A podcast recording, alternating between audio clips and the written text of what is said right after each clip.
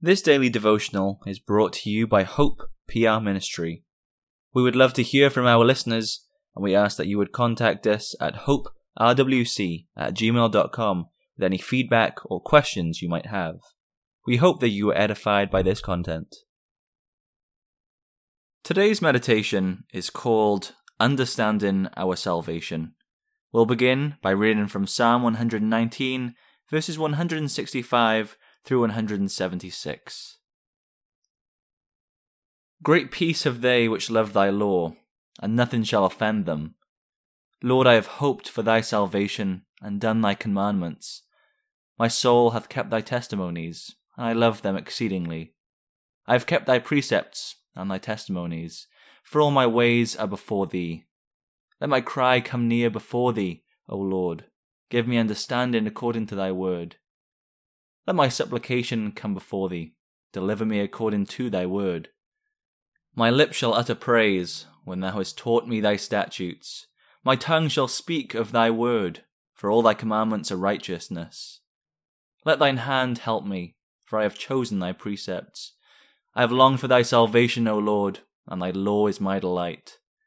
Let my soul live, and it shall praise thee, and let thy judgments help me.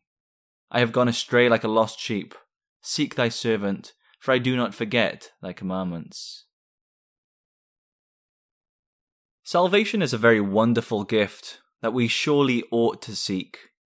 Understanding our salvation and how we are and can be saved is also of extreme importance. That is why the psalmist wrote, Let my cry come near before thee, O Lord. Give me understanding according to thy word. Let my supplication come before thee. Deliver me according to thy word. Psalm 119, verses 169 and 170. Our versification has it thus O let my supplicating cry by thee, my gracious God, be heard. Give wisdom and deliver me, according to thy faithful word. In verse 166 he wrote, Lord, I have hoped for thy salvation. It is that salvation that he has in mind here. When he was persecuted by men, he certainly desired deliverance from it. But his cry for understanding and deliverance in verses 169 and 170 means that he is praying for salvation from sin, not from sinners. We must keep in mind that salvation is far more than deliverance from guilt and punishment. Salvation is deliverance from the love and power of sin. Salvation delivers us from the act of sin and from a sinful nature. And if we do not want that, our cry for salvation only adds to our sin and increases the reason for its punishment.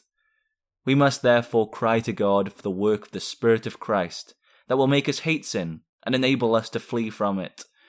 Such deliverance that destroys the power of sin over us we must seek. Further, we must understand how this salvation is wrought and how it is possible. The psalmist prays for understanding and deliverance according to God's word. We must understand that we are saved because God's Son, the Word become flesh, suffered our punishment, and made us not guilty before God. Then, too, according to God's word, means according to his word of promise. He promised it to those whom he eternally chose in Christ. That we must constantly keep in mind. Never may we cry to God as though salvation is coming to us because of what we did or because of what we are in ourselves. The psalm choir will close for today by singing from Psalter number 342.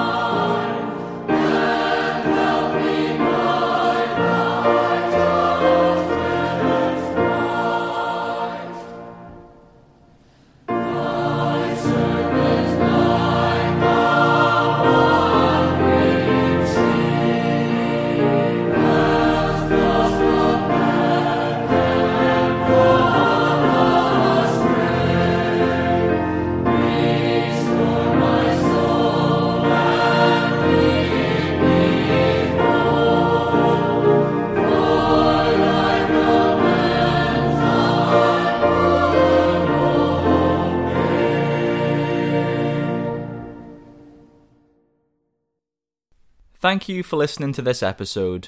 We encourage you to visit our church, Hope Protestant Reformed Church in Walker, Michigan. Our services are at 9:30 a.m. and 5 p.m. on Sundays. If you wish to learn more about us, please contact us at hoperwc at gmail.com and we'll be happy to help with any questions you may have.